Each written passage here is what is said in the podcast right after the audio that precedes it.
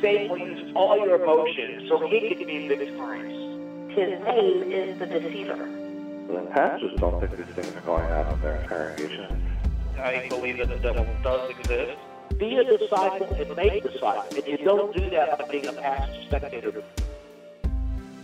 Confronting the devil with the overwhelming, almighty, omnipotent power of the Lord Jesus Christ. His power is absolute. He cannot be stopped. Welcome to Confronting the Devil, Fearless Dialogue. Here's your host, Kevin Collier.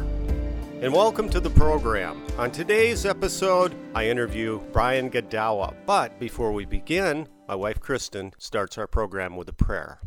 This is from Luther's Prayers, edited by Herbert F. Brokering. A dying father commends his family to God. My dearest God, I thank you from the heart for your will that I should be poor while on earth. For this reason, I cannot leave to my wife and children a house or land or money or goods or property. As you have given my family to me, I give them again to you, my rich and faithful God. O Father of the orphans and Judge of the widows, support and teach and keep them as you have kept me. Amen. Kristen, since Martin Luther and none of us likes being poor, what does the Bible say about how we can endure hardship? Hebrews 12, 5 through 7. And have you completely forgotten this word of encouragement that addresses you as a father addresses his son? It says, My son, do not make light of the Lord's discipline, and do not lose heart when he rebukes you, because the Lord disciplines the one he loves, and he chastens everyone he accepts as his son. Endure hardship as discipline. God is treating you as his children, for what children are not disciplined by their father? Kristen, what did Martin Luther say about how deferred prayer relates to this? This is from What Luther Says, page 1092. The more you are loved by God, the more will the attainment of a promise which you have be hidden from you, delayed, and turned into its very opposite. For if God did not love you so intensely, he would not play with you in this way that is, he would not defer his promise and help and turn them into the opposite. For these are the surest signs of a paternal heart and of an ardent love for you. An earthly father who loves his son acts in the same way. He plays with him, promises him a little present, but delays to give it, and acts as if he would not keep his promise. He does this because he loves his son greatly and wants to be generous in giving if only the son will persevere and swallow and overcome the delay. What happens when we persevere and swallow and overcome the delay? Hebrews 12 11 through 13a. Now, no chastening seems to be joyful for the present, but painful. Nevertheless, afterward it yields the peaceable fruit of righteousness to those who have been trained by it. Therefore, strengthen the hands which hang down, and the feeble knees, and make straight paths for your feet. Thank you, my wonderful wife. And later in the program, my wife Kristen and I will introduce a new mini podcast we are putting on our station titled Headlines from Hell. The first episode of which will feature an interview with Peter Slayton, who is the social media manager for the Lutheran Church Missouri Synod. Brian Godawa has been an author, screenwriter, and filmmaker for 15 years. His first feature film was To End All Wars, and his books include Hollywood Worldviews, Watching Films with Wisdom and Discernment. And he's a big fan of the horror film genre as well. Brian, welcome to the program. Hey, Kevin, how you doing? Brian, your books deal with fighting evil at various times in history. What motivated you to focus on this topic? Well, quite frankly, it's because I personally see a lot of evil in the world. I see evil having great influence and growing and expanding. And when I read the Bible, what I see is a picture of God's kingdom fighting evil mm-hmm. and upholding righteousness. And this is where I get my inspiration, this is where I get my motivation, this is where I get my hope. Mm-hmm. Because outside of that Bible, I wouldn't have any hope because mankind always seems to uh, degenerate. So all civilizations rise and all of them fall. And I fear that we're in the falling of the Western civilization. So that's the thing that makes strikes me up and makes me look back in the past. And when I look in the past, I see a lot of commonalities, a lot of similarities. And so by telling these stories of the past that are from the Bible, but nonetheless they're from the past, and capturing those similarities in a way that we can learn from them Mhm. and therefore fight the evil properly. In the last year, I've seen demonic themes surface in many new TV programs. Shows like Angel from Hell, Lucifer, Damien, and so forth. Many of these apocalyptic themed programs have an agenda to portray the evil one as a sympathetic character. Can you address this? Yeah, um, some of them do. Some of them don't. I mean, some of them do follow the somewhat traditional pattern or understanding of the, the spiritual realm where angels and demons, angels are the good guys for God and demons are the bad guys. And so there are some that do that. But you're right, there are some like Lucifer where Lucifer becomes sort of the, the um, protagonist, the one that we're cheering on, like the Dexter, you know. Dexter was the TV series about the serial killer who kills other serial killers.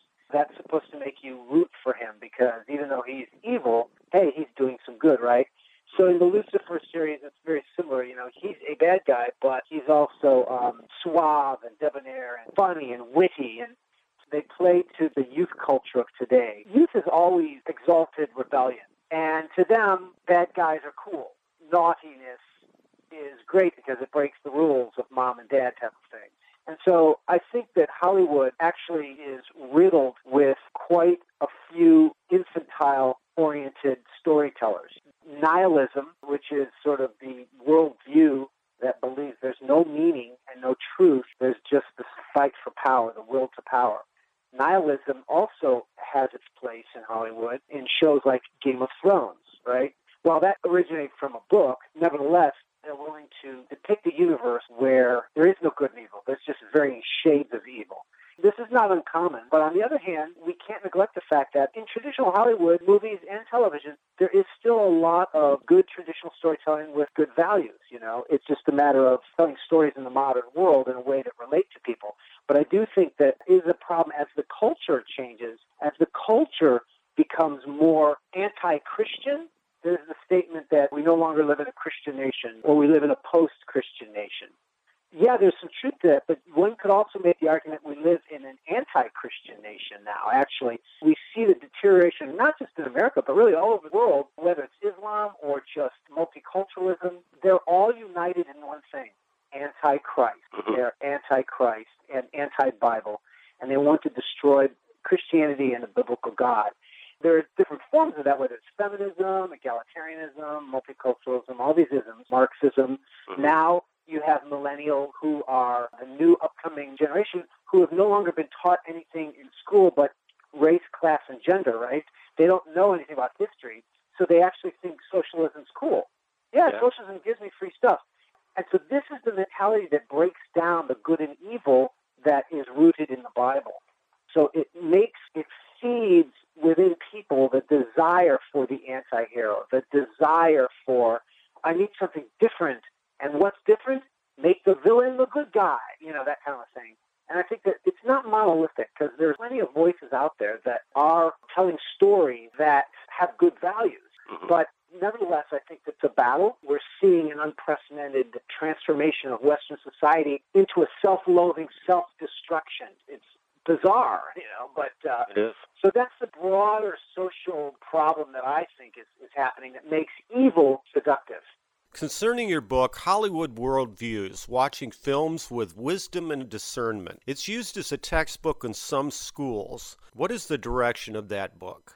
The purpose of that book for me was I'd been developing my own personal theory of story and theory of beauty. Uh, we call that aesthetics. But I've been working on that in my desire to understand how does God relate to creativity? How does God relate to storytelling? This was many years ago. And in the course of that, I stumbled on my own personal understanding of story that's rooted very much in a traditional understanding of storytelling, but seeing how much it reflects the biblical truth, just storytelling in and of itself, and particularly the Western paradigm. I wanted to share that with Christians and, and other religious folks because I felt that in the church in particular, we had the two extremes. We had many people who look at the media, look at uh, entertainment, they see the genuinely bad things in it, whether it's sex and violence or what have you, or anti-Christianity. There's some of that. And then they throw the baby out with the bathwater. They don't expose themselves to any entertainment because it's all waste of time or it's evil. And I call that the cultural anorexic. Because the one that cuts himself off from all culture because of the bad that's in it. On the other side, you have the cultural glutton. That would be those who maybe they understand they have freedom in Christ, but they don't exercise discernment because they don't realize that no storytelling movies and even storytelling in music, it affects you. It changes your worldview. And whether you know it or not, whether you believe it or not. So I wanted to share how does storytelling actually pull us in and change our minds without us even realizing. Mm-hmm. Um, that was so powerful to me, and I saw that if you look through history, including the Bible itself, storytelling narratives is how cultures are captured. And this is true even in the Bible. The Bible's not a book of thematic theology, is it? It's really a book of stories, imagination, and imagery, symbols, stuff like that. There's certainly some rigid, rational, and logical thinking in the Bible, but 80% of it is basically story, image, imagination, the creativity, right? And so God Himself even uses the imagination as a dominant means to capture the heart and soul of people. And so those who have, through history, who have captured the culture, who have controlled the culture, those are the ones who control the narrative. They control the culture. And so I wanted to educate people on how that works, how story literally changes us. So that's the big, long, blathering story about sort of my motive behind Hollywood Worldview. So I just shared what we screenwriters do. I shared the inside information. Here's how we're persuading you. Here's how we're affecting you, changing your mind. And here's how we embody our worldviews within our stories so that they do affect you in this way. Brian, you have a perspective on the horror film genre, one quality of which it exposes the consequences of sin. Now, besides the monster, usually the victims of the evil one are engaged in sinful practices as well. You know, a bunch of teens in a cabin in the middle of nowhere doing drugs and having sex. You said the horror genre is one that addresses Christianity as reality. Can you explain? Yeah, exactly. Especially in our current modern Western culture that is hyper scientific. It's idolatrously rooted in scientific, so much so that materialism, naturalism reigns, right? Mockery of the supernatural. There are no angels and devils. Those are mm-hmm. obvious fantasies and this kind of thing. And so we live in a naturalistic world that tries to have natural explanations for everything. Therefore, it is horror is one of the few genres that can deal with the supernatural because that's part of what it is, part of what it does. It addresses the reality of that supernatural in a world that rejects it.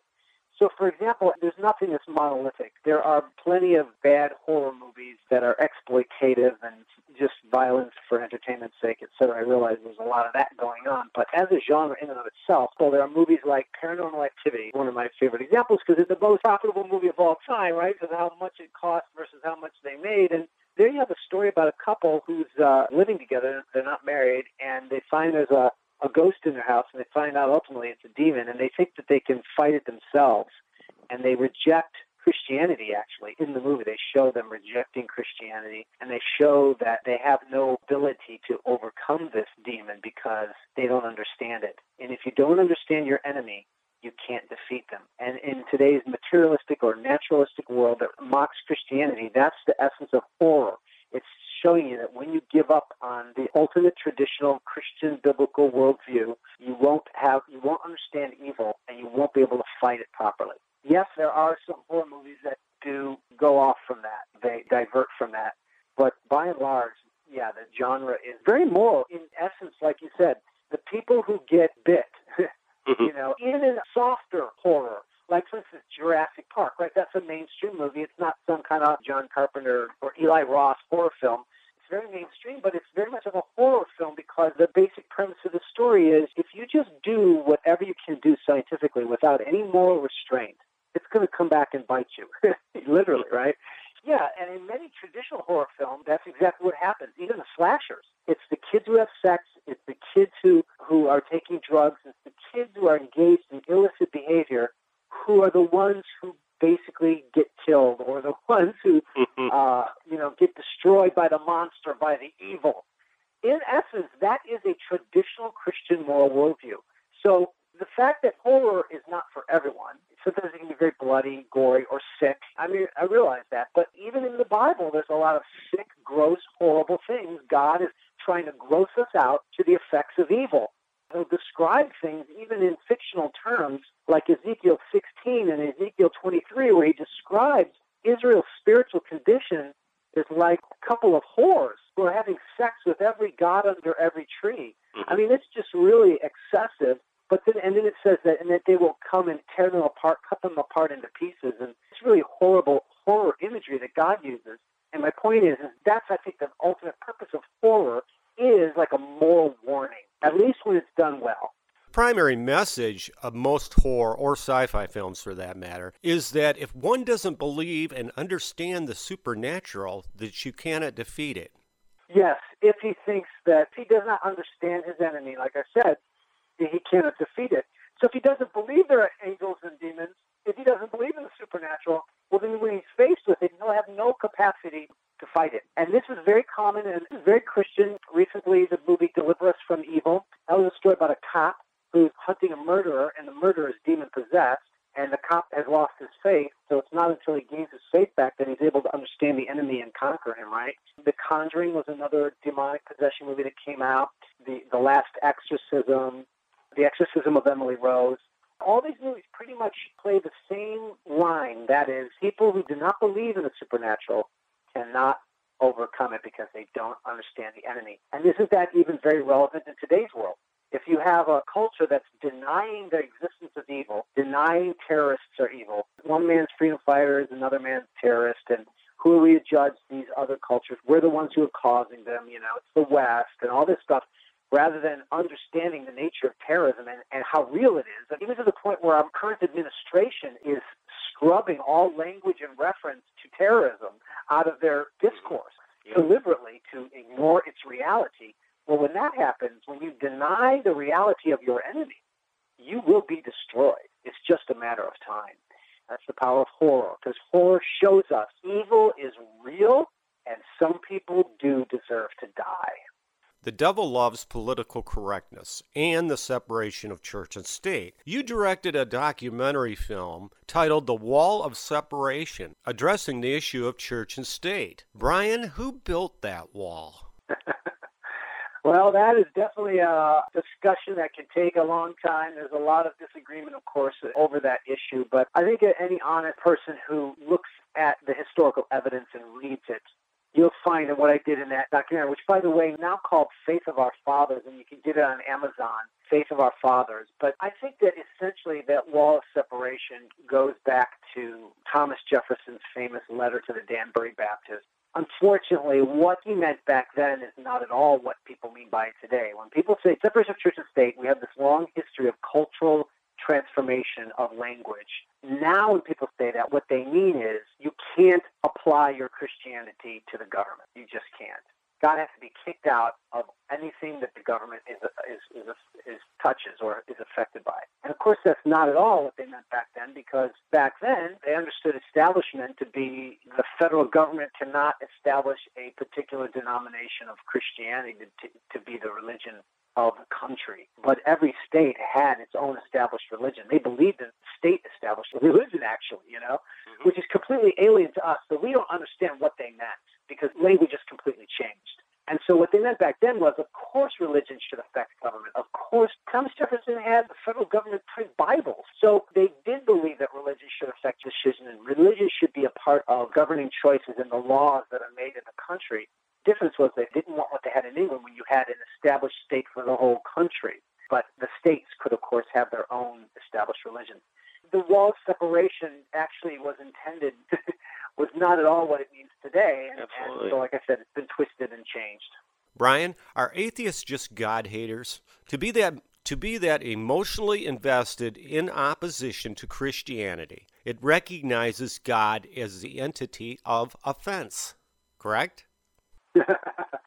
I know some people believe that. Look, there's a wide diversity of, of atheists. There are soft atheists, hard atheists. There are agnostics. And so the truth is, as a Christian, I definitely believe that the Bible clearly says in Romans 1 and 2 that all human beings know God in their inner souls mm-hmm. and they suppress the truth in unrighteousness.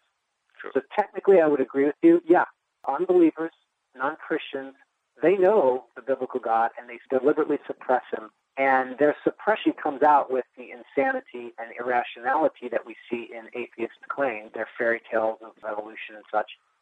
So they create their own religious fantasies to attack the Bible and to attack the God that inside of them they know they created because they don't want to be under his control. Basically, the bottom line is, according to the Bible, human nature is mankind does not want to be under God. They want to be their own God.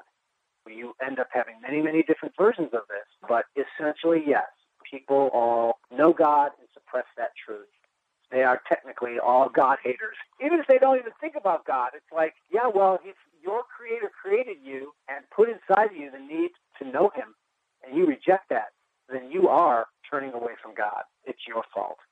It's just an agenda group like many. They all want to eradicate God from our nation. Yeah, and I think that that's really the ultimate goal of all of it. It's all to attack the biblical God, whether it's gay rights, right? Gay rights don't care about marriage. Gays don't care about marriage at all. They don't even believe in marriage. They just want to destroy Christianity, right? Right. And that's what atheists just want to destroy Christianity and destroy Christians. And basically, Muslims want to get rid of Christians. Everyone wants to get rid of Christians because we represent the true and living God. And they don't want that. They want their own God. They want to be their own God. So yeah, that's that's what it's all about. What modern civilization has become. Concerning your upcoming book, Chronicles of the Apocalypse, it addresses Christian persecution. A tagline on the project is This isn't your father's left behind. What can you tell us about it? Yeah, um, it's going to be somewhat of a surprise, so I'm not going to give a lot of it away. But what I wanted to do is I wanted to tell the story of the first Christian persecution in history, which started in the book of Acts and ultimately became climactic under the Emperor Nero and ultimately led to the destruction of the temple in Jerusalem in 70 AD. And this was the time period in which John was writing his book, the book of Revelation. And so I wanted to tell the story of John writing that book of Revelation, the Neronic persecutions, all at the infancy of the church, where Satan ultimately tried to destroy that church like a woman in the wilderness. And he was he was stopped because God actually brought judgment upon destruction of Jerusalem and ultimately judged Rome. But that's the story that I'm starting to tell in Chronicles of the Apocalypse. And it'll probably be out in about four or five months. What are some of the things parents can do to seal off gateways to evil? Well, you know, my personal calling is not as much with the family in that sense. Mine is more educational for adults. What I would just simply say is educate yourself. As parents, it's not just about keeping those gateways closed so that they can't get exposed. Of course, that's part of it. But how do you best do that? How do you do it in a way that you interact with your children, not just make yourself out to be a bad guy who's keeping them from fun? The way to do that is to educate yourself and understand the arts and entertainment better, to have a better appreciation for them, so when your children can come of the age where they can become exposed to some things, or they will be, whether you like it or not, then you can then challenge them and interact with them for your own educated understanding of storytelling, of art, or whatever, you know, how worldview, the worldview embodied within entertainment. Then you provide that education for your kid because they're not going to get it anywhere else. Then they can see for themselves because the goal is obviously to raise up adults ultimately who can think for themselves and protect themselves because we can't protect other people. Oh, in the end, you can't protect them. They're going to have to learn how to lean on God themselves, right? So by educating yourself about worldviews, about the arts and entertainment, and not just cut it all off, you have to interact with it. You have to critique it, know how to critique it, know how to examine it and pick it apart. And that's how best you can protect yourself and ultimately help your children protect themselves as they grow up to become adults. Brian, it seems like some parents are more concerned with what their kids are exposed to in the natural than making a commitment to attend church. yeah, yeah, sure. And I mean, it's the old adage: the best way to spot a counterfeit is to to really know the original, the truthful thing the best. Absolutely, absolutely. But you know, I do think learning the Bible is more than just reading the Bible. It's understanding its context understanding its original ancient context, which is very different from ours. And it's learning how to take that truth in the Bible and interact with the world rather than use it as a weapon to attack the world or as a wall to keep ourselves cut off from the world because that's not the essence of Christianity is an evangelistic religion, right? Go into all the world. You can't do that if you're cutting yourself off from it. So you've got to find a better way to interact with the world rather than just cut yourself off. It's a balance, but by and large, I do think that it's sad to say but I see it in my own world around me. Modern Christians do not know the Bible. They don't read it. They're more affected by their culture around them than they are about the Bible, and that's truly a sad thing. Brian, I really want to thank you for coming on the program. This has been very helpful. Great. And may God continue to bless all of your projects. All right. You have a good day. Thank you, Brian Godawa.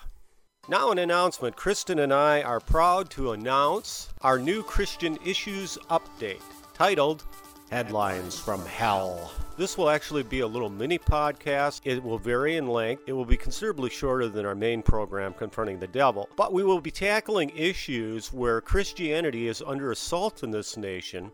The topics will be current ones that you see in the news, and Kristen and I will be sharing commentary on this at the beginning. We will also have a guest on each episode. In the very first Headlines from Hell, which will be appearing on May 13th, it'll be on demand and streaming online. The topic is Are social media sites censoring, flagging, or blocking Christians or Christian commentary? Now, recently, I spoke with Peter Slayton, who is the social media manager for the Lutheran Church Missouri Synod, about this. I began my interview by asking Peter if he was aware of this. Uh, we're seeing right now articles about how Facebook apparently has been censoring their trending topics so that more conservative topics, more specifically religiously conservative topics, won't show up as trending on Facebook, even if all of your friends are sharing it and you know that there are thousands and thousands of shares on this and you know that's a hot topic facebook will keep it off of their highly visible trending area because of their own the social agenda, their own moral agenda that they're pushing, which tends towards the liberal, the LGBT side of things, anti-Christian in general, sometimes specifically. Uh, so that very platform itself is working against us and trying to squelch that message and not letting it get out there. Mr. Slayton had a lot more to say than that, and you'll be hearing it on our first episode of Headlines from Hell. So watch for it. It's out May 13th. So we're going to keep our eyes on the headlines, and you keep your ears tuned in to Confronting the Devil.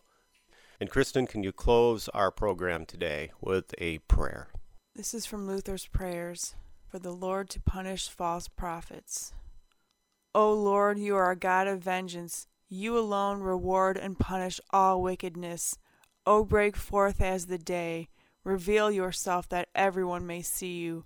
Tyrants and false prophets have come out into the open, have gained the upper hand, and exult in their victory. But you remain silent and hide yourself as though you were buried and would come no more, for you do not resist and punish this wickedness. Therefore we beseech you again, arise, show your face, and let it appear against the wicked you are to punish. If it is possible for some who persecute the gospel to be converted, we heartily desire it and pray for it. We fear if it is out of the question, for we have so long and ardently admonished and pleaded with them. Still they rave against the truth. We commit them to your judgment, for it is righteous. Amen. Thank you, Kristen. And I want to thank our listeners. Keep us in your prayers as you remain in ours. Also, thank you to our programming announcer, Steve Matheson, a dear man and a volunteer for Christ always. He's believed in us for many years, and we cannot thank you enough, Steve. And let's not forget my wonderful wife, Kristen, who is always beside me, both figuratively and literally. Coming up in our next episode, we globetrot to the outback and speak with Searchlight Ministry founder Robert Noddy, located in Brisbane, Australia on the East Coast. Here's a preview.